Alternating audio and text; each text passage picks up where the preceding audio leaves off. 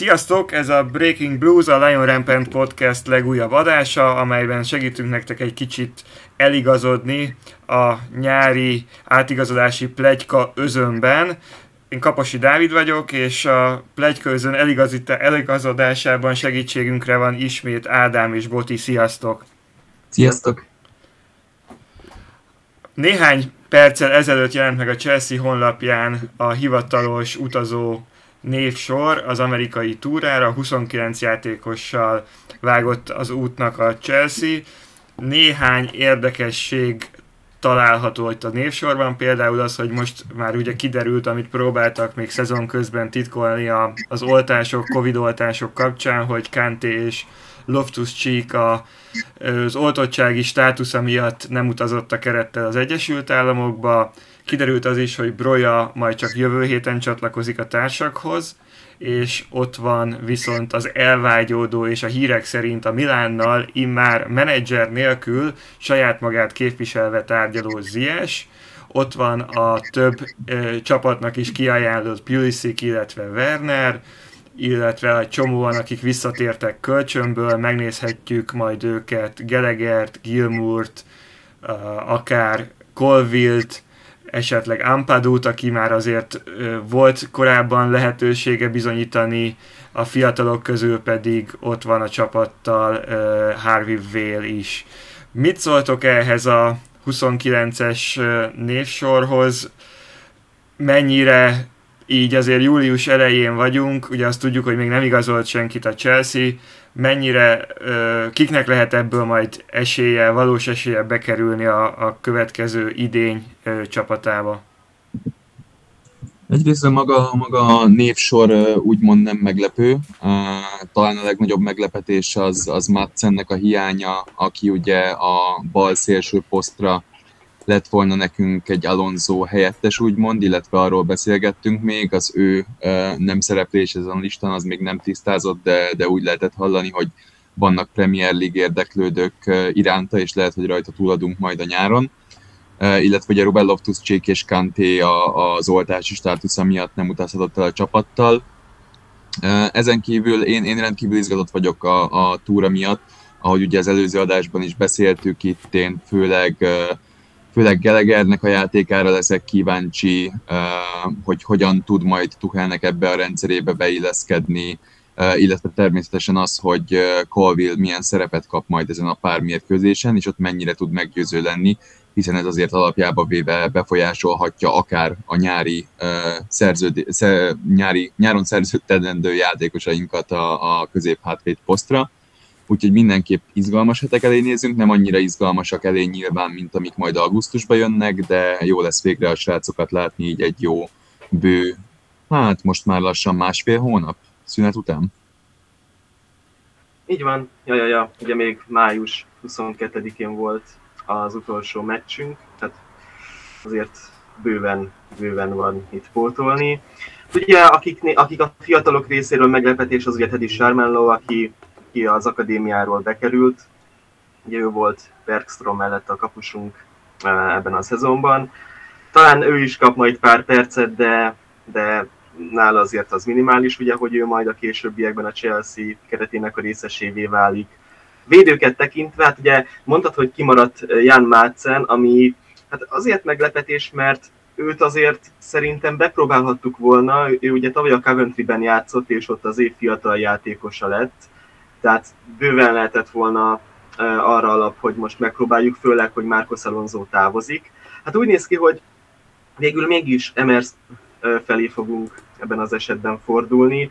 Ugye írták több helyen is, hogy, hogy ő lehet az, aki, aki most elő fog lépni Marcos Alonso helyére, és ő az, akiben Tuchel valamennyire megbízik, meg, megismeri a környezetet, ugye hát lévén már elképesztő, de négy és fél éve Chelsea játékos ő is ő, ő neki beilleszkedési gondjai nem lesznek, szerintem ez is lesz az egyik prioritás ebben a ebben az előszezonban, hogy, hogy tényleg felmérjük, hogy ő most akkor elő tud elépni Ben Chilwell helyettesének. A Lyonban nem futott sajnos annyira jó szezont, tehát ez nem feltétlen mellette szól, viszont megnézzük, hogy, hogy akkor most igazából szinte tud elépni. Én sajnálom Mácent, mert egy tagadhatatlanul tehetséges játékosunk lett volna és, és voltak olyan hírek nála is, hogy ugye a Fejenordal tárgyal, amiből aztán végül semmi nem lett.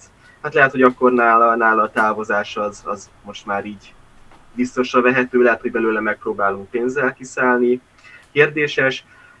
Középpályán ugye elvittük Barclayékat is, ugye itt van Barclay, Gilmore például, akik hát vagy, vagy ugye Gilmornál hosszabbítottunk, tehát neki ugye 2024-ig aktiválva lett egy opció, Őt annyira nem féltem, szerintem, szerintem ő inkább kölcsönbe fog menni. Hát bárkinál lesz az kérdés, hogy neki most találunk-e csapatot. Ugye ő a kimagasló fizetése miatt nem tudott tavaly igazából kölcsönbe menni.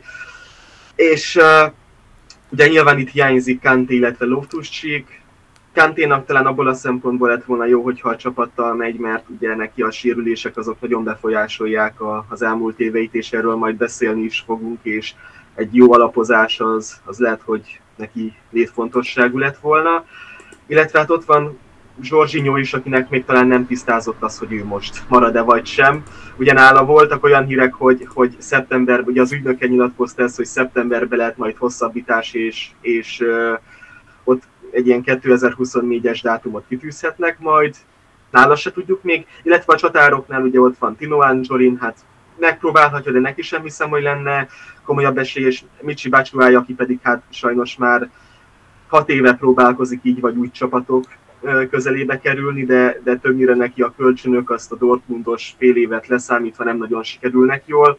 Most tavaly sem volt annyira kiemelkedő a, a törököknél, hát nem tudom, szerintem neki nehéz lesz vevőt találnunk.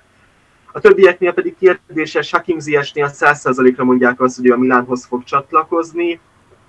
Lehetséges, hogy hogy, és ez csak abszolút az én elméletem, hogy, hogy őt is azért jele, vittük fel erre a listára, mert, mert hogyha mondjuk nem tudom, sérülések lesznek, akkor még talán elérhető legyen, vagy mert a tengeren túlon fognak folytatódni a tárgyalások, tehát bármi lehet itt, de ő szinte biztosan távozni fog a Chelsea-től, és így, ahogy mondtad, Broja is, hát nála nagyon szerették volna azt, és ő egy, ő egy kiemelkedő kölcsönjátékosunk volt az elmúlt szezonban. Nála nagyon szerették volna azt, hogy ő, hogy ő választ kapjon a tekintetben, hogy akkor most Tuhel számol-e vele vagy sem, és szerették volna már, a, már a, az előszezon megkezdés előtt, már az utazás előtt igazából megkapni azt a, azt a választ, hogy most akkor ő a csapat részes lesz jövőre, vagy sem. Tuhel ragaszkodott ahhoz, hogy jövőre, hogy a, jövő évi fellépése, vagy a jövő évi szerepvállalása az, a, az az előszezonban nyújtott teljesítményétől függjön, tehát őt felmérnénk a későbbiekben. Hát én nem tudom, hogy ez most mire jár, hogy ő csak a jövő héten csatlakozna, de, de állítólag tőle az sem áll távol, hogy, hogy távozzon most a Chelsea-től, mert vannak bőven Premier League ajánlatai, nem rossz csapatoktól egyáltalán, tehát bőven felsőház vagy a felsőházat megcélzó csapatoktól, ahol állandó játék lehetőséget kapna szerintem ez most nem arra fele egy jelzés, hogy, hogy ő annyira a maradását fontolgatja. Bár ezt még nem tudhatjuk. De ez, ez most annyira nem egy jó jel szerintem. Mert ugye a legutóbbi Azért... hírek pont arról szóltak, hogy Bóliékkal egyeztettek az ő stábja, és hogy a Chelsea afelé is azért úgy, tehát hogy jelezte, hogy, hogy szeretnék megtartani, de hát nyilván azért itt egy előszezon, ami alatt uh, három meccs, legalább vagy négy, hogyha az Udinézét is hozzácsapjuk, ami alatt azért lehet majd uh, bizonyítania neki is, meg hát a többieknek is. Ugye a három meccs Amerikában július 16 szombat először a klub Amerikával, utána 20-án a Charlotte, és aztán pedig jön egy jó kis londoni rangadó Floridában, az Arzenál játszunk majd 23-án, és még ugye az derült ki, hogy az Udinézzel játszunk majd egy meccset a hazatérés után, hát reméljük, hogy ezek a, ezek a meccsek elégnek bizonyulnak ahhoz, hogy mindenki bizonyítson, és hogy összeszokjon ez a keret, amiben most még ugye új játékosok nincsenek, csak visszatérők, és hát lehet, hogy sokan itt azért, hogyha megnézzük a, nem csak a magyar, hanem a nemzetközi chelsea közösséget, akkor azért azok a vélemények vannak többségben, hogy mindenki türelmetlen, hogy miért nem igazoltunk már valakit, miközben a riválisok, mondjuk a United-et kivéve már, már bőven mondhatni, hogy megvannak a következő szezonra, és mondjuk már csak ilyen apróságokat kell elintézni.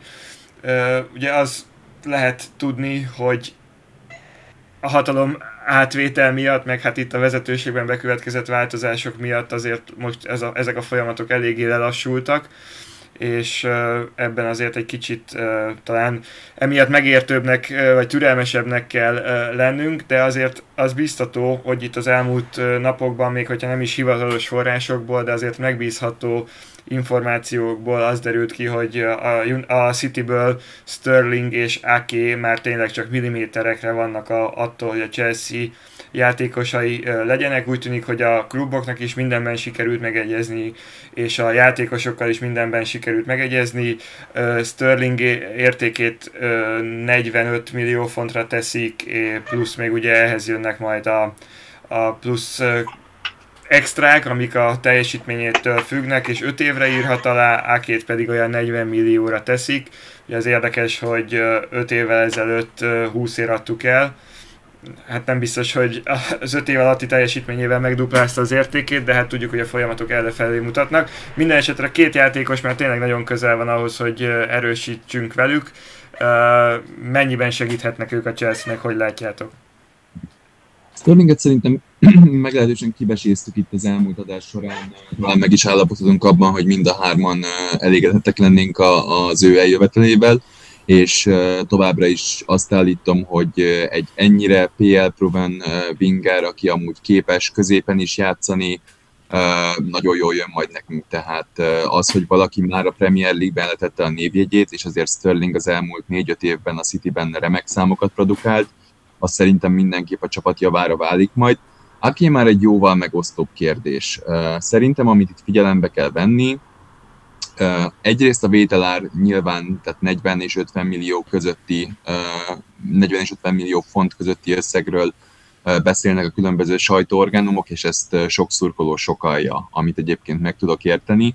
De ha belegondolunk abba, hogy például ott van Botman, aki most a Newcastle játékosa lett, és ő is azt hiszem, hogy 30-35 millió font környékén váltott klubot, ő egy ígéretes játékos, de neki sincs még a PL-ben tapasztalata.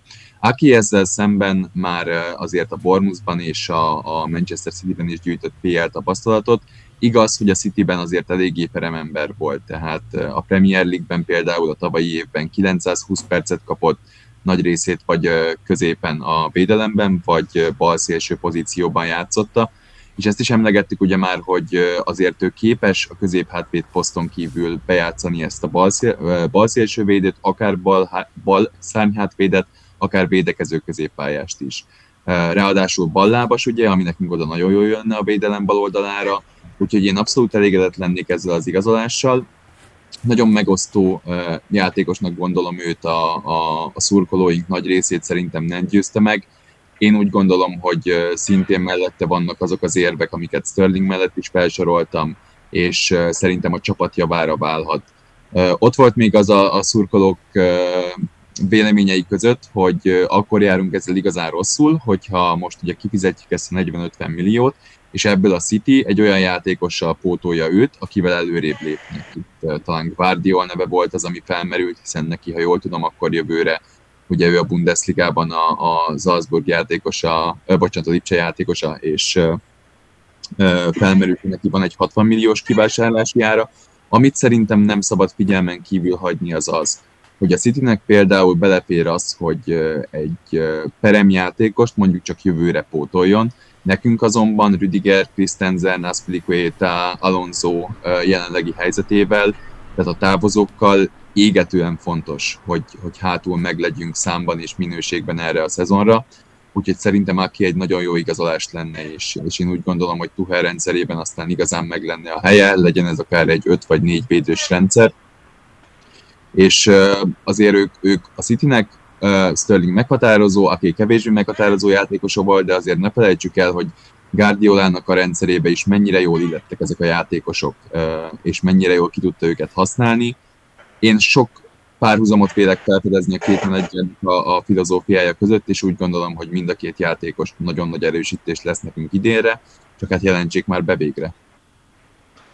Én úgy gondolom, hogy ugye most beszéltünk arról, hogy lassan indulnak be az, az átigazolásaink. Én ezt most még annyira nem érzem problémásnak.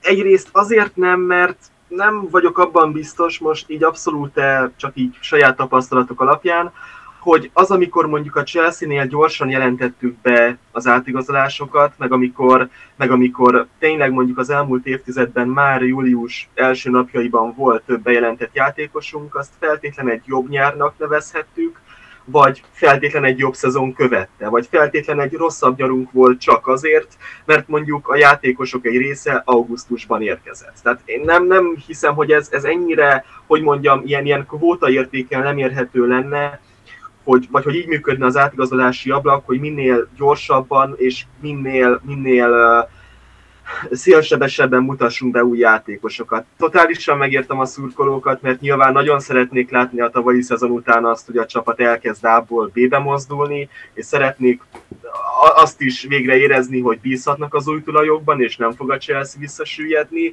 És én azt gondolom, hogy egy átigazolási időszak az úgy működik, hogy megesik, hogy hetekig nem hallunk semmit, csak azt, hogy és nagyban zajlanak a tárgyalások, még mindig nagyban zajlanak a tárgyalások, most már közelednek a, a, a feleknek a, az álláspontjai, most már nagyon közelednek, és akkor eltelik két hét úgy, hogy egyszerűen semmit nem tapasztalunk, csak ezeket a híreket, még hogyha hitelesebb forrásokból is, és aztán mondjuk jön három nap, és ott a Chelsea bejelent mondjuk négy játékost. Az azon a három napon. Tehát ez, ez most is simán meg lehet, hogy egy nap alatt két játékost bejelentünk és utána mondjuk mondjuk a rákövetkezendő napokban még egyet.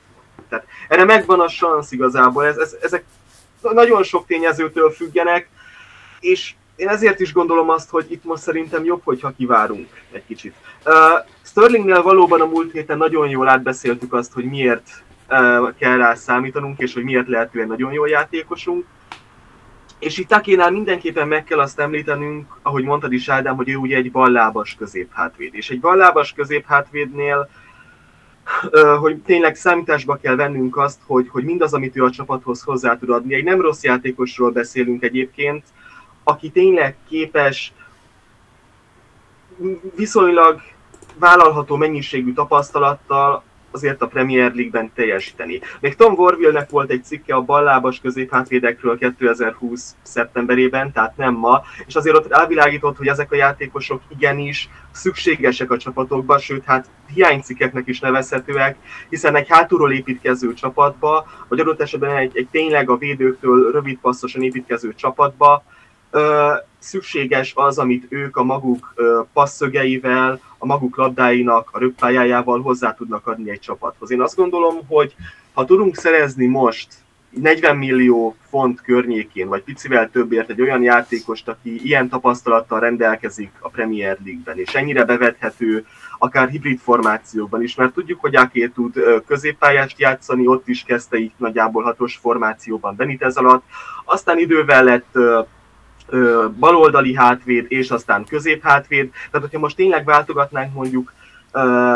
három-négy védő között, és mondjuk ugyanazt meg kéne tenni Jákénak, amit tavaly Malánk Szárnak, hogy egyszer baloldali középhátvéd, aztán pedig lemegy baloldali fullbacknek, azt szerintem ő viszonylag testhez állóan le tudná hozni. Tehát ő nem érezné magát annyira, annyira kívülállónak. És hogyha megnézzük azt, hogy ő hogyan küldi a labdákat például a, veszélyzó, a veszélyesebb zónákba, hogy tényleg mennyire tudunk rá támaszkodni, vagy mennyire, mennyire tudott rá a City rá támaszkodni ez esetekben, akkor azért elmondhatjuk, hogy ez is egy, egy szükséges pont.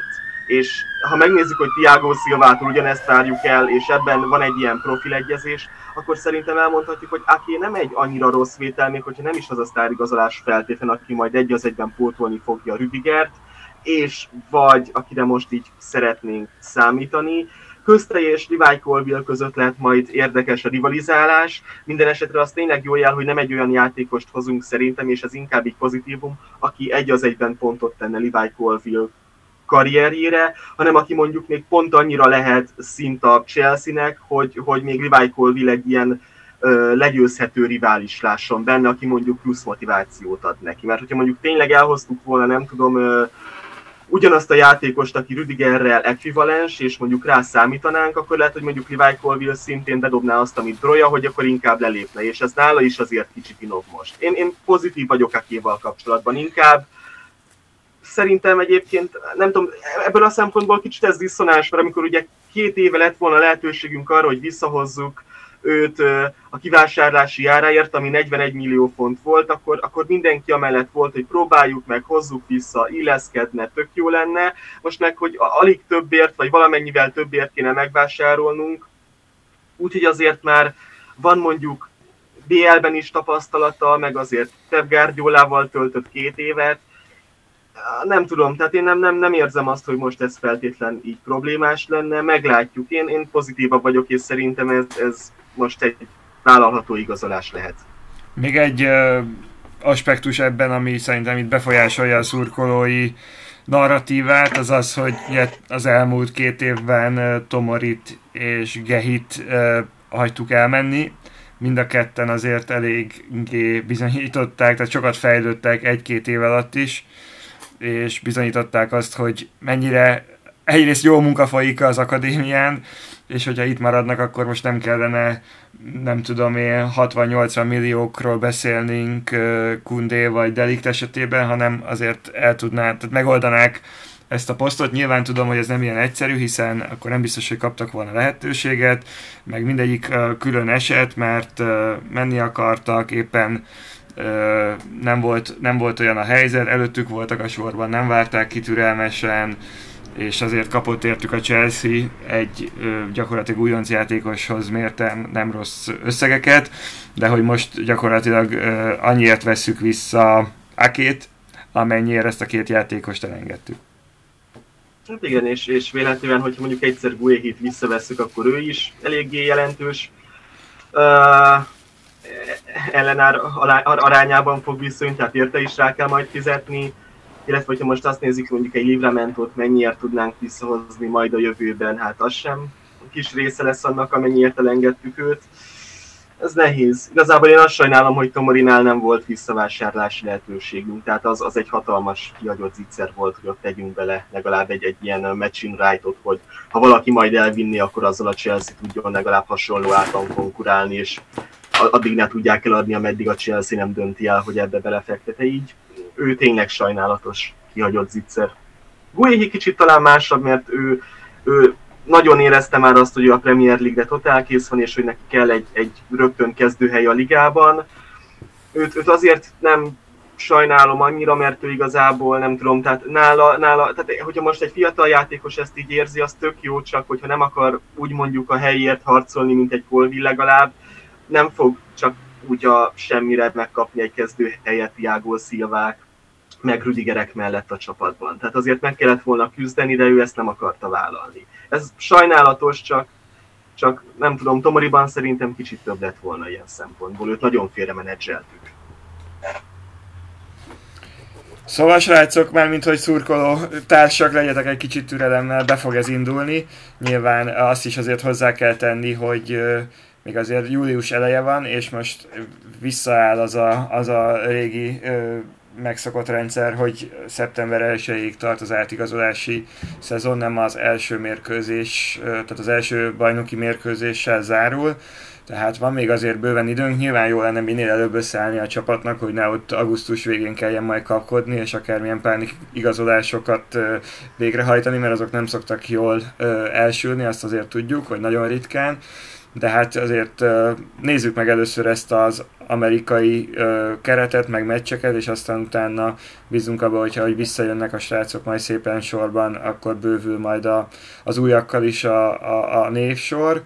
És hát az a kérdés, hogy bővülhet-e ez a névsor Ronaldóval. Ugye róla is beszéltünk múlt héten, azóta nagy előrelépés nem történt az ügyben, annyit derült ki, hogy nem utazik el a, a Manchester Unitednek a ázsiai túrájára családi okok miatt. és továbbra is tartja magát az az elképzelés itt a sajtóban, hogy ha Tuhel azt mondja, hogy kell neki Ronaldo, akkor Bóli mindent megtesz, hogy el is hozza. Bepróbálkozunk, szükség van rá? Itt az a jó gondolat, amit a, amit a legvégén kiemeltél, Dávid, hogy ha Tuchel azt mondja, hogy kell neki Ronaldo, és én maximálisan ezen, a, ezen a, az ágon vagyok. Tehát azért tegyük a, tegyük a kezünket a szívünkre, és, és mondjuk azt, hogy Cristiano Ronaldo-t nem néznénk meg a, Chelsea, a Chelsea-ben. És nyilván én nem tudnám azt mondani, hogy nem. Nyilván tök jó lenne úgy, hogyha mondjuk itt lehetne fél évet, úgyhogy abszolút nincsen semmi tétje, de azért azt mi szurkolók ne felejtsük el, hogy ugye számunkra tulajdonképpen maximum a, a, az élmény az, ami a, a, a tét itt, tehát hogy anyagi vonzata ennek tulajdonképpen nincsen. Én nem gondolom úgy továbbra sem, hogy Ronaldo beleillik jelenleg abba a filozófiába, amit Tuchel és ez a csapat képvisel. Ugyanakkor mindenképpen érdekes lenne, hogy, hogy hogyan sül ez el. A jó hír az, hogy, hogy valószínűleg tényleg Tuhelé a döntő szó ebben az esetben, és valószínűleg nem fogjuk Ronaldot a csapatnál látni, ha csak Tuhel azt nem mondja, hogy szükség van rá.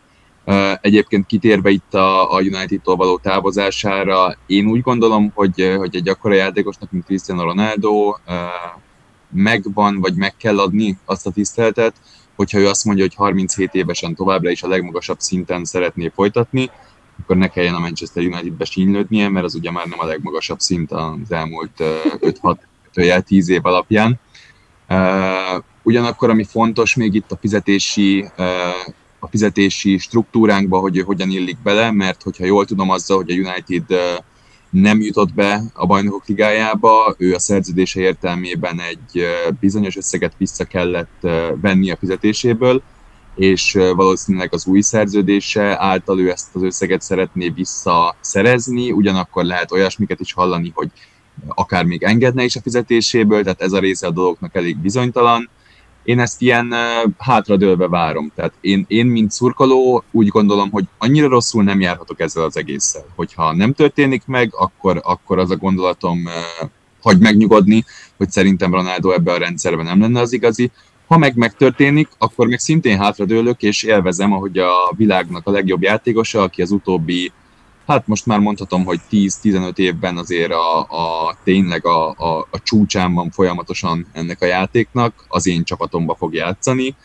Úgyhogy én annyira nem, nem, nem izgulom túl ezt a témát, és szerintem a szurkolóknak sem szabad ennyire uh, ráfeszülni. Nagyon megosztó egyébként a, a vélemény, érdekes nézegetni a kommenteket, akár itt a magyar, akár a Facebook oldalunk alatt, hogy, hogy ki mit gondol róla. Mind a két oldalban van igazság, én igaziból ezzel kapcsolatban tényleg úgy vagyok, hogy hátradőlök, aztán, aztán lesz, ami lesz, és azzal főzünk, amit, amit Tuchel összeüt. Boti, szerinted egy ilyen csodacsere lehetne ő esetleg? Tehát, hogy mondjuk 30 percekre bejön, akár a feljátéka is erős, akár pontrugásokból erős, tehát azért vélhetően, bár marha jó fizikai állapotban van, az tény, de hogy azért nem az, aki 90 perceket ö, végig tudna játszani, vagy végig kellene játszani ebben a Tuchel rendszerben.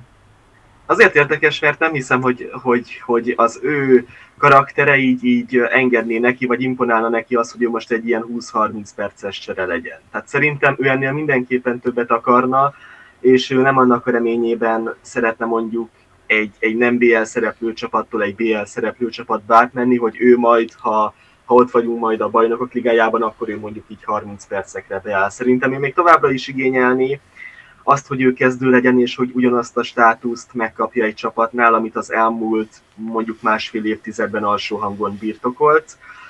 Nekem az a gondom Ronaldóval, most pont én is a kommenteket böngésztem az elmúlt napokban, hogy milyen érveket ütköztetnek a szurkolók, és hát ugyanazokat találom meg most a pro Ronaldo oldalon, mint amiket tavaly a Unitednál lehetett találni, hogy, hogy biztosan hoz majd nekünk 20 gólt, úgyis ez kell nekünk, a gólszámot kell növelni, uh, úgyis rosszak a befejezőink, tuti beférne, de most az a gond, hogy én itt, én itt, én itt két dolgot is látok, amivel annyira nem értek egyet. Egyrészt az, hogy Ronaldo majd ha elhozza azt a plusz, nem tudom, 20 gólját, akkor az automatikusan hozzáadódik a Chelsea mostani góljaihoz. És hogyha most szereztünk 70 gólt, akkor jövőre majd 90 gólt szerzünk fixen. Ezzel az a baj, Mark Kerinek volt egyébként egy nagyon jó elemzése erről nemrég, hogy nem, nem úgy kell ezt elképzelnünk, hogy most Ronaldo jön, és akkor a csapat elkezd gólokat rugdosni. Hanem mind a Unitednál, mind a Juventusnál azt láttuk, hogy jött Ronaldo, és akkor a csapatnak a gólszáma, amit az, az előtti szezonban rugott, az összesítve zuhant, és a, a pontszámuk is ö, megrekedt valamilyen szinten. Csak Ronaldo futott egy nagyszerű egyéni szezont. Tehát ott volt a Juventusnál mondjuk 16 17 helyett 17-18, amikor ugye még Ronaldo nélkül mentek neki. Talán az volt a legjobb szezon Allegri alatt, 95 pont, 86 lőtt gól. Hozták Ronaldót, és lett a következő szezonban 90 pontjuk és 70 lőtt góluk, ami a legkevesebb volt 7 éves mintán abban a szezonban. Tehát itt az a gond, hogy Ronaldónak valóban vannak nagyszerű egyéni szezonjai, és valóban vannak továbbra is olyan megmozdulásai, amik meccseket döntenek el, és amik egy, egy ö, csapat részére biztosítják a három pontot, de amikor azt mondjuk, hogy egy csapat nem feltétlen profitál Ronaldóból összértékben, akkor azt erre mondjuk, mert adott esetben amit ő elvesz a csapat többi részéből, azt nem biztos, hogy ő vissza tudja adni. És a Unitednál is ezt láttuk tavaly nagyjából, hogy volt két szezon Szulsjárral, egyszer hoztak 66 gólt, és pontot egyébként, tehát az, ebből a szempontból ilyen nagyon harmonikus idény volt. Aztán hoztak 73 gólt 74 ponttal, ami hát egy kicsit kevésbé harmonikus, és a tavalyi szezonban ugye lett 57 lőtt góljuk. Tehát futott Ronaldo egy jó szezon, tehát 18 gól a Premier League-ben, jó, teljesen rendben van, és nem azt mondom most, hogy Ronaldo miatt lett rosszabb a United, de egyszerűen ő ezt a pluszt, ezt sehol nem ilyen abszolút értékben hozza. És szerintem nálunk sem arról beszélnénk, hogy, hogy lenne mondjuk 90 gólja a Chelsea-nek, hogyha Ronaldo itt van a 70 helyet, hanem arról, hogy lenne mondjuk 58 gólja a Chelsea-nek, csak abból 20-at Ronaldo vállalna. Én azt gondolom, mert ő rengeteg labdát kér, rengeteg labdát akar, még mindig, de viszonylag most már kevés megkapott labdából jut el lövésig, és ez gond. A másik, ami problémás, hogy ennek a csapatnak szerintem továbbra sem a befejezésekkel van gondja, és emiatt nem is feltétlenül egy sztár befejező kéne ebbe a csapatba, hanem az előkészítésekkel, azzal, hogy magasrangú helyzeteket tudjunk, vagy, vagy értékes helyzeteket tudjunk egyszerűen előteremteni folyamatosan a csatároknak, és erről is beszéltünk a múltkor. És szerintem mondjuk, ha, ha ezt biztosítanánk egy, egy Havertznek mondjuk, vagy egy Sterlingnek, ők is el tudnák látni ezt a feladatot, mondjuk, hogy ott van mellettük a, másik oldalon lehet azért Rafinha is mondjuk, aki szintén jeleskedik a helyzet előkészítésekben, bár rá nem tudom, hogy most már mekkora az, az esély, de mondjuk egy Mason Mount, aki talán jobb példa. És, és szerintem egy, egy uh, Sterling, Havertz, Mount hármas mondjuk, uh, nyilván itt, itt egy, egy uh, adott esetben mondjuk postcserékkel, amik a mérkőzés közben amúgy is végbe mennek, de ők szerintem nem hangzanak egyáltalán rosszul, mint, mint kezdő lehetőség és mondjuk még a cserepadon ott lenne tényleg Pulisic adott esetben, Kalumácon adott esetben, akiknek tényleg kéne valamit bizonyítani, de, de nem rossz játékosok egyáltalán. Nem, nem vagyok benne biztos, hogy most Ronaldo kéne, és szerintem ez nem is lenne most egy jó jel, hogyha Todd Bowleyék, bár ők nagyon szeretnék, de szerintem ez még kevésbé az bizonyítaná, hogy a Chelsea a Liverpool útján akar elindulni. Tehát valahogy most nagyon szeretnék azt sugalni a Chelsea tudósítók is, hogy a Chelsea a Liverpool útját szeretné járni, de az a gond, hogy, hogy egyrészt sem az nem egy, egy, egy jelenre vonatkozóan, hogy most Tuchel ennyire a, az, a mindennek a döntnöke lett a, a Chelsea igazolásait tekintve, mert a Liverpool nem ezért jó, tehát ez szerintem inkább egy ilyen öt évvel ezelőtti Chelsea-re hajazna ez a mostani helyzetünk. Másrészt pedig ez a, ez a ego igazolás, ez a marketing, abszolút a marketing igazolás, ez, ez szintén nem ez az út lenne. Ez Todd nagyon jó lenne, mert ők jelezhetnék, hogy itt vannak, hogy berúgták az ajtót, hogy megérkeztek ők, és rögtön megszerzik Ronaldót, akinek még mindig olyan a megítélése, amilyen kevés játékosnak van, és annyira uralja a közösségi médiát, amennyire nagyon-nagyon kevés játékos, talán senkit még mindig. De, de ezen túl szerintem csapatszinten nem tudna a Chelsea ebből profitálni, és, és én ezért vagyok ezzel kapcsolatban nem tudom, kicsit negatív inkább. Nem tartom még mindig valószínűnek, hogy leigazolnánk, leginkább azért, mert már hetek óta olvashatunk erről, de még mindig nem kristályosodott ki az, hogy most egyáltalán az egyik félnek, vagy a másik félnek lenne-e tisztán a szándékában az, hogy a Chelsea-ben játszon, és legalább ennyinek most már lassan tisztázódnia kéne, de, de én inkább az ellenpólust képviselem, tehát én inkább nem, nem, nem igazolnám le Ronaldót ezen a nyáron. Ezzel értek egyet én is. Viszont ha már itt így a finnyát említetted vele kapcsolatban, azért gyorsan azt foglaljuk össze itt az elmúlt néhány nap eseményeit, amennyit, amennyi ebből hozzánk eljutott. Ugye azt lehet tudni, hogy a, a Barcelona javította az ajánlatán, de ez még mindig nem éri el a, a Chelsea, a, azt, amit a Chelsea ajánlott a Leedsnek hogy még mindig a Chelsea javára billen a mérleg, és azért azt már lehetett itt uh, olvasni, vagy hallani olyan híreket is, hogy Rafinha nem uh, feltétlenül zárta ki azt, hogy ő a Chelsea-be uh, akarjon játszani, itt mind a két uh, lehetőség érdekli, nyilván a Barcelona mondhatja, hogy egy gyerekkori álma, de hogyha úgy alakul, akkor a Chelsea-ben is nagyon szívesen folytatná, meglátjuk. Gyakorlatilag tényleg ez egy olyan sztori, ahol napról napra, vagy akár óráról órára is változnak, a, hogy hogy áll a dolog. Kivárjuk, hogy, hogy merre felé dől ez el. De ugye a szélsőkkel ahogy itt beszéltünk már róla, nem állunk rosszul, és középpályán sem állunk rosszul elvileg, csak itt ugye az a helyzet, hogy lejárnak szerződések jövőre, és ezekkel már valamit kezdeni kellene, és uh, nem tudjuk, hogy ugye Zsorzsinyót már említettétek, Kantét, aki a másik, akinek lejár jövőre a szerződése, és valamit kezdeni kell ezzel a helyzettel.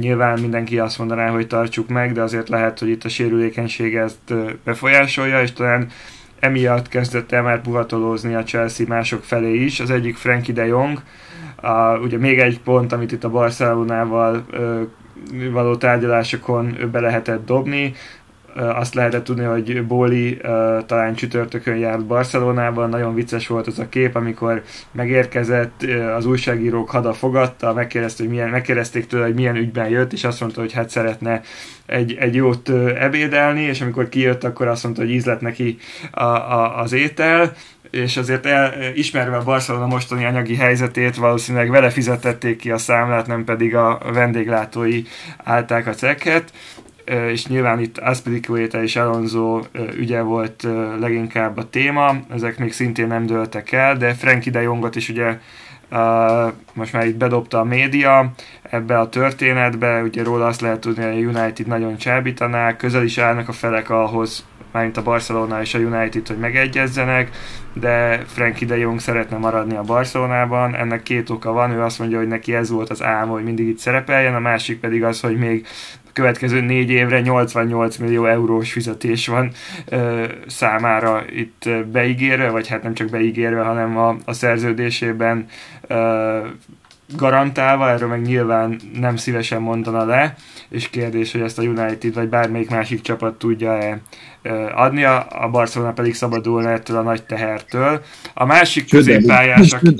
Nem, nem csak az, hogy, hogy szabadulna ettől a tehertől, hanem hogyha lehet hinni a híreknek, akkor akkor nem csak a szerző, tehát a leendő kifizetések vannak itt, hanem hogy egy tetemes összeggel lógnak is még De Jongnak a jelenlegi szerződéséből. Tehát, hogy ez is a, a, az eladásnak az egyik nagy hátráltatója, hogy a, a Barcelonának itt azért még tetemes hátramaradása van De Jonggal szemben a, a fizetések terén. Úgyhogy az, ami ott megy, az hát nem is tudom, hogy, hogy milyen szóval jellem. Ne, hát nem tudom, én olyannal jellemezném, amiért a YouTube majd letilt minket, úgyhogy inkább nem. A másik pedig a sportingos Mateus Nunes, talán jól mondom a nevét, a, róla is ilyen 45-50 millió eurós árat írtak a portugál lapok, lehet, hogy ez csak tényleg a portugál lapoknak egy kis hírverése. Én nem láttam játszani, de ahogy itt utána olvastam, ő így leginkább Kovacic profilba illik inkább, mint Kanté profilba, de azért most már az elmondható, hogy De Jong, Nunes, középpályán is nézelődünk, mi lesz akkor tényleg Kantékkal? Kanténak a, a, az eladása az egy szerintem már elmúlt két évben azért egyre inkább fel, felfelemlegetett téma, és itt az a nehéz ebben szerintem, hogy meg kell hozni egy döntést, ami majd aminél, szemügy, aminél szempontként kell venni az üzleti felét a dolgoknak, és nyilván magának a játékosnak a csapathoz adott értékét. Mert én úgy gondolom, hogy egy egészséges kanté az, az rengeteget jelent. Tehát láthattuk ezt a, a BL menetelésünk során ugye tavaly, hogy mennyire-mennyire fontos egy, egy Engolo Kanté, és hogy mennyire a, a mérleg nyelve tulajdonképpen egy-egy párharc, egy-egy BL párharcnál tulajdonképpen a probléma itt az, hogy Kantéban már nincs egy egész szezon. Tehát, hogy nem számíthatunk arra, hogy hétről hétre Kantéval a kezdőben 90 percet végig robotolva uh, megy a csapat ki a pályára, és a kérdés az, hogy hol húzzuk meg ezt a határt, mert ahogy mondtam, még mindig a világ legjobb védekező középpályásának tartom, viszont mivel ő a világ egyik legjobb védekező középpályása, ezért a piacon is komoly értéke van. Meg kell valahogy találni a csapatnak azt a, azt a pontot, ahol Kantét el lehet engedni, ebből az egészből profitálni, anélkül, hogy a csapat uh, tulajdonképpen nagy veszteséget szenvedjen a pályán. Erre egyébként De Jong, bár nem igazán mondanám egy posztnak, de nyilván itt a, itt a, a rendszer változásával ugye ezeket át lehet hidalni a pályán belül. Én mindenképpen úgy gondolom, vagy úgy gondoltam, hogy ugye például Rice-nak az érkezése lehetne egy ilyen pont, amikor Kantét eladhatjuk. Ez egy nagyon nehéz kérdés, és, nem irigylem ezzel kapcsolatban a vezetőséget. Én szeretném, hogy még erre a szezonra Kanté maradjon, főleg azért, mert ugye itt a középpályás nevek, amiket bedobtak, azok így az elmúlt napokban jöttek fel, tehát azért alapjába véve azok a posztok, amiken nekünk fejlődni kell idén, és pótolni a hiányosságainkat, azok nem a, a középpályabeli posztok voltak, ugye itt főleg Gelegernek a visszaérkezésével van ott nekünk egy Kovácsics, Loftuscsik, aki egy nagy kérdőjel, ugye, hogy, hogy mennyire is számíthatunk rá egy adott szezonban. Úgyhogy nehéz kérdés. Jó lenne egy olyan, egy olyan év még Kantéval, amikor be tudjuk őt vetni, viszont már nem ő az elsődleges középpályás, akit, akit muszáj minden meccsen pályára küldenünk. Tehát valaki, aki ha nem is pótolni, inkább tehermentesíteni tudja, viszont hasonló képességekkel rendelkezik, és számíthatunk rá a kezdőcsapatban. Ebből a szempontból szerintem De Jong egy remek igazolás lenne, borsot törnék a United orra alá. Vannak itt tényezők, amik, amik mellettünk szólnak, ugye nyilván megint a, a bajnokok ligája szereplést mondhatnám, nyilván ott van a United mellett az, hogy régi menedzserével Ten Hag, játsz, alatt játszhatna újra. Szerintem ő egy nagyon, nagyon jó minőségi pótlás lenne. A kérdés az, hogy ezen a nyáron lesz-e rá anyagi keret, hogy, hogy őt most magunkhoz édesgessük középpályánknak a helyzete az, az azért problémás szerintem, mert hogyha most tényleg szeretne Tuhel variálni a négy védő és a három védő között, akkor döntő fontosságú lenne az, hogy milyen középpályásokra számítunk, és hogy mekkora is az a merítés, amelyből majd a középpályásainkat felrakhatjuk. Mert jelenleg a Chelsea-ben, mondjuk, hogy egy ilyen középpálya hármasban gondolkodnánk, akkor nem biztos, hogy megfelelően tudnánk rotálni a, az embereket. Ugye alapvetően ott van nekünk Kanté, Kovacic és Jorginho, ők a három alapjátékosa a csapatnak ezen a poszton. Na most utánuk ott lenne még loftus aki hát nem tudom, tehát ő szerintem több poszton is ilyen Jolly Joker lenne, és, és lehet, hogy őt mondjuk gyakrabban vetnénk be, akár mondjuk szárnyátvédként, vagy akár mondjuk, uh, hát lehet akár tényleg inkább talán Kovacic posztján, inkább mint mondjuk ilyen hatos, vagy hatosnak tekinthető posztban őt berakni, de, de nehéz, és Geleger is ott van, akinél pedig azért én valószínűsíteném, hogy őt talán, ha megtartjuk ezt a felállást, akkor inkább lesz ő is az első hármasnak majd a tagja, mint sem a középpályának a maga képességei alapján. Éppen ezért a középpályára mindenképpen kéne egy vérfrissítés. Sőt, most már odaértünk, vagy odáig értünk el, hogy most már egy generációváltás kéne, mert azt látjuk, hogy Kanténak az elmúlt években nagyon elkezdett ö, ö, problémát jelenteni. Egyrészt szerintem a korosodás is, másrészt az, hogy tényleg a sérülések azok felemésztik a szezonjait, és nagyon keveset tud egy adott időszakban ő egészséges maradni, formába lendülni, és most már alapvetően is 30 fölötti, tehát az ő játékán, a sebességén, a, az ütemérzékén szerintem azt eleve észrevettük volna, hogyha az így egy pár másodpercet elkezd visszaesni. Tehát amikor már nem tud annyira jól megelőző szereléseket végrehajtani, nem tudja annyira gyorsan ö, elindítani a kontrákat átmenetekben, akkor szerintem ezt már észrevettük volna nagyon, így még inkább szerintem ez sürgető, hogy valamilyen szinten őt pótolni tudjuk. Ha megnézzük, hogy De Jong milyen játékos lenne, Szerintem őt elsősorban talán inkább Zsorzsinyó helyére próbálnánk meg kiszemelni. Megvannak a maga gyenge pontjai, főleg egyébként talán a labda elleni skillek azok, amik, amik neki kevésbé mennek, talán még Zsorzsinyónál is kevésbé, bár lehet, hogy csak azért, mert ők kevésbé bízzák meg védői feladatokkal, mint, mint Zsorzsinyót és azért mondjuk a számaiban ez nem is mutatkozik meg annyira, hogy mondjuk milyen lehetne, tehát ez akár lehetne rendszerfüggő is, de mondjuk ő például a cselezésekben, a labdacipelésekben ügyesebb játékos lenne, miközben mondjuk adott esetben pontosan ugyanannyira jól tud nyomás alatt labdát tartani. És éppen emiatt szerintem ő egy jó igazolás lehetne, és akár a következő 4-5 évre megoldaná ezt a posztot Tuchelnek. Tehát én azt gondolom, hogy abszolút egy Tuchel kompatibilis középpályás lenne. Csak mondjuk itt akkor állna a kérdés, hogy tényleg megérnie Zsorzsinyóval hosszabbítanunk. Ugye De Jongnál még nem tudjuk azt, hogy mennyire ö, ö, mennyire mély az érdeklődésünk, mert nála tényleg inkább arról van szó, hogy most még csak elkezdtük ezt felvetni, és ugye Laporta is mondta, hogy, hogy több csapat is érdeklődik De Jong iránt, nem csak a United, és hát ugye most találkozott ott Bólival, az elmúlt napokban, tehát vélhetően ő is azért szóba került itt a, a védők mellett, ugye Aspilicueta és Alonso mellett. Én azt gondolom, hogy ez jó lenne, csak ebben az esetben pénzt kéne csinálnunk Zsorzsinyóból, ugye a Juventus őt állítólag elvinni, vagy hogyha nyitottak arra, akkor belevonni a Delift üzletbe. Tehát nem tudom, e- ezek lehetnének még jó opciók, mert akkor az esetben szerintem hosszabbítani nem nagyon kéne vele, és akkor, akkor mondjuk adott esetben legalább már a generáció átvétel így, így megkezdődhetne a Chelsea-nél. Viszont én, én inkább azt képviselném most jelenleg, hogy ha lenne rá lehetőség, akkor én Declan Rice-t hoznám el inkább, és azért, mert mondjuk Zsorzsinyó lehet, hogy még ezen a szinten elfocizgat, nem tudom, három évig, mondjuk két-három évig, és, és akkor mondjuk már addigra talán egy, egy Billy Gilmore beérik, vagy, vagy fejlődik annyit a maga játékában, hogy talán pótolja. De Kanténál viszont még nem nagyon látjuk azt az embert, azt a hatos, vagy azt a védekezésben dominánsabb, és hasonlóan uh, tényleg a, a mondjuk úgy, hogy a, a kontrákat megindító játékost, aki, aki majd a jövőben átvezné tőle ezt a pozíciót. Mert Chouameniről sajnos nagyon lekéstünk, Declan Rice most megközelíthetetlen, és a Chelsea belül sincs olyan játékos, aki, aki az ő profilját ennyire tudná hozni, vagy aki egy az egyben beillesztető lenne az ő helyére. És ez hatalmas probléma, szerintem, mert, mert nem tudjuk azt, hogy jövőre neki milyen szezonja lesz. Lehet, hogy ott is az lesz, hogy játszik két meccset, és három hétre lesérül.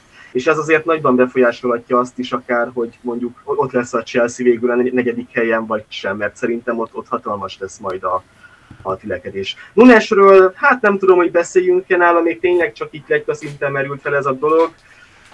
Ugye nála, nála most amit tudunk, az az hitelesebb forrásokból, hogy, hogy még tényleg csak ilyen portugál média szint, de az ügynöke még nem nagyon kapott megkeresést a, a Chelsea részéről. Tehát még nem nagyon védtünk kontaktba, hogy most tényleg szeretnénk-e.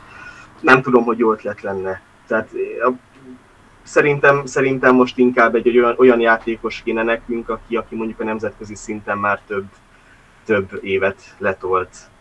Én azt mondom, hogy ha nem is igazolunk feltétlen középpályást ezen a nyáron, mert most van több prioritás, akkor a következő nyarunkat nagyon nagyban, vagy akár már a telet is, de nagyon nagyban a középpályásoknak kell majd dominálnia. Hogy hány és milyen középpályást hozunk. És lehet, hogy az például nem rossz, hogyha már most elkezdjük tényleg követni Nunest, mert lehet, hogy akár most tényleg hoz egy olyan szezont, mint, mint nem tudom, Chouameni hozott a tavalyi szezonban a Monakóban, és akkor ő tényleg felléphet majd egy komoly versenyzőnek a, a Chelsea-be, szerintem. És lehet, hogy Rice-ról pedig a, mondjuk akár a két Manchesteri mögött lemaradunk, tehát hogy az simán lehet egy olyan licit háború, amiben nem érdemes beszállni. Az lehet egyébként. Hát egyébként Philipset is elnéztem volna a csapatunkban viccen, viccen kívül, de ugye már a, már a City-ben lesz most a következő szezonra. Hát ez az érdekes, hogy ugye 200 millió fontos keretről besz lehetett itt hallani, hogy annyit biztosít Bóli uh, Tuhelnek. Na most, hogyha Sterlinget és Akét vesszük, akkor ebből nagyjából olyan 90, 85-90 elmegy, tehát akkor még sok függ uh, Rafinjától. Nyilván ez az összeg nem azt mondom, hogy kőbevésett, vagy hát gondolom, hogy nem kőbevésett teljesen, de, és hogyha vannak távozók, akkor talán abból ez uh, még uh, növelhető, de azért itt kérdés lesz, hogy ki fér ebbe bele, mm, és hogyan fér ebbe bele, tehát lehet, hogy uh, lehet, hogy két közép hátvéd, és még, és még egy egy középpályás, vagy egy, vagy egy szélső, az már úgy nagyon nehezen. Főleg, hogy amilyen üzleteket kötünk, ugye erről elég részletesen beszéltünk a múlt héten is, hogy a, a gazdasági helyzet miatt nem kérhetünk annyit mondjuk egy ZS-ére, amennyi az ő valós értéke, hanem így majd szépen lassan és bízva abba, hogy jövőre akkor elviszik, és akkor találnak el abban is egy, egy ilyen megkönnyebbülés lehet, hogy a fizetését nem kell állni, de hogy azért ez a 200 millió fontot azért sokszor túl lehetne haladni, csak azokkal, akikre tényleg mondjuk szükség lenne. Hát ugye most Metlo hozta le, hogy állítólag ugye lehet 4-5 igazolásunk a nyáron, és Tuchel három védőt szeretne. Hát lehet, hogyha most megkapjuk, mondjuk, vagy megkapja mondjuk Akét, és mondjuk Deliktet még elhozzuk, akkor talán még Rivai Colvillal beéri, nem tudom, tehát lehet, hogy így a három védő kiadná magát, de az is lehet, hogy tényleg szeretne még mondjuk egy védőérkezőt, és lehet, hogy végül is a Chelsea mondjuk Kundét is elhozza. És akkor már azért eléggé túlépjük ezt a, ezt a 200 milliós határt.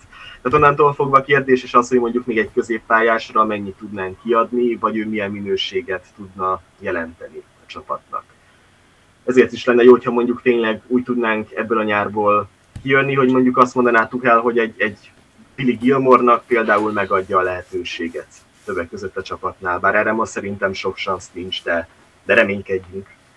A női csapat már igazolt, és az új meszt is bemutattuk. Elég egyszerű, letisztult, mondhatjuk ezt így szebb szóval. Kicsit ugye ott a gallér a részen vannak mindenféle minták. Nektek hogy tetszik? Gallért leszámítva teljesen rendben van. Nekem tetszik egyébként. Na, mind szörnyűségeket ránk dobott a, a Nike az elmúlt szezonokban, nekem mindegy. Tehát már ott tartok, hogy csak tényleg ne legyek rosszul, hogyha ránézek, és akkor teljesen rendben van. Úgyhogy a Gallért leszámítva elmegy az idei mez. Hát a mezgyártók nem, nem túl sok, hogy mondjam, fantáziával kecsegtettek számunkra az elmúlt években. Úgyhogy azért vásárolok egyet a biztonság kedvéért, nyilván akármennyire ez ugye olyan, mint a, amikor a FIFA e, sorozatokat fikázzák az emberek, hogy hát igen, most is rossz, ez se tetszik, de azért megveszem idén is, szóval valami hasonlóra számítok. Még ami nekem egyébként kicsit kevésbé jön be, az továbbra is ez az egészen otromba hármas. Tehát így, nem tudom, néhány, néhány képen olyan, mint hogyha így menekülne a mezről, ami mondjuk helytálló a történéseket tekintve, de nagyon nem tudom, tehát engem a izére emlékeztet, amikor a Unitednek a mezén volt egy ilyen otromba Chevrolet e- e- embléma, és akkor így nem tudom, az volt ilyen nagyjából az a Chevrolet. Tehát a, most ez a hármas tényleg annyira, annyira böszme, és annyira indokolatlanul nagy, nem tudom. Tehát én teljesen jogosnak érzem a kritikákat, amik erre vonatkoznak. Jövőre más lesz. Fogta úgy, hogy Márkos Alonso előtt tisztelgünk ezzel a hármas. Ja, igen, igen, egy, egy kicsit mindig viselünk belőle, akár a pályán van, akár a klubnál van, akár nincs. Abszolút, igen, igen. Ez jó reminiszencia lesz majd, hogy Hát igen, itt a távközlési szolgáltatóról ugye azt lehet tudni, hogy még egy szezon marad, és akkor 23-ban lejár a szerződés. Vélhetően itt a tavasszal uh, mutatott viselkedésük miatt sem fog a Chelsea ragaszkodni ahhoz, hogy meghosszabbítsa ezt a szerződést, és valószínűleg ők sem. A, aztán majd meglátjuk, tehát most az időrövidsége miatt arról lehetett uh, tudni, hogy az időrövidsége miatt nem tudtak, akartak másik főszponzort behozni, de hogy most lesz egy éve a vezetőségnek arra, hogy ezen dolgozzon, és azért látva azt, hogy milyen ö, tényleg szakemberek vannak a, a vezetőségben, szerintem ezzel nem lesz gond, tehát biztos vagyok abban, hogy valamilyen világmárkával, világcéggel, nagy céggel fognak ö, tudni majd megállapodni, és illik majd a mezünkhöz. Még egy szolgálati közleményt maradt itt a végére, el lehet már kezdeni vásárolni a membershipeket is. Itt tavasszal az ismert okok miatt szintén leállt a, a, a jegyértékesítés, de most ez is újraindul természetesen az új szezonnal. 32 fontba kerül a legolcsóbb membership, akinek ezzel kapcsolatban van bármilyen kérdése, az keressen minket nyugodtan a szurkolói klub különböző felületein, vagy e-mailben a Chelsea jegyek kukat gmail.com címen.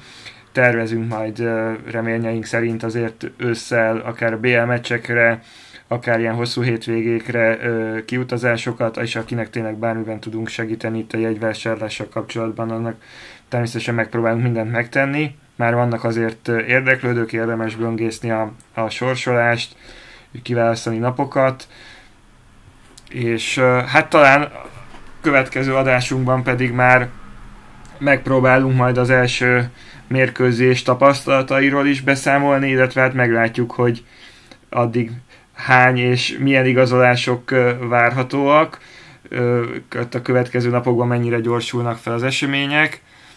Én most köszönöm a figyelmet, és azt szeretném mindenkinek javasolni, hogy aki napra kész kíván maradni itt a Chelsea nem csak nyári híreiből, az iratkozzon fel a csatornánkra, kövessen minket, és hallgasson legközelebb is. Én köszönöm szépen a figyelmet.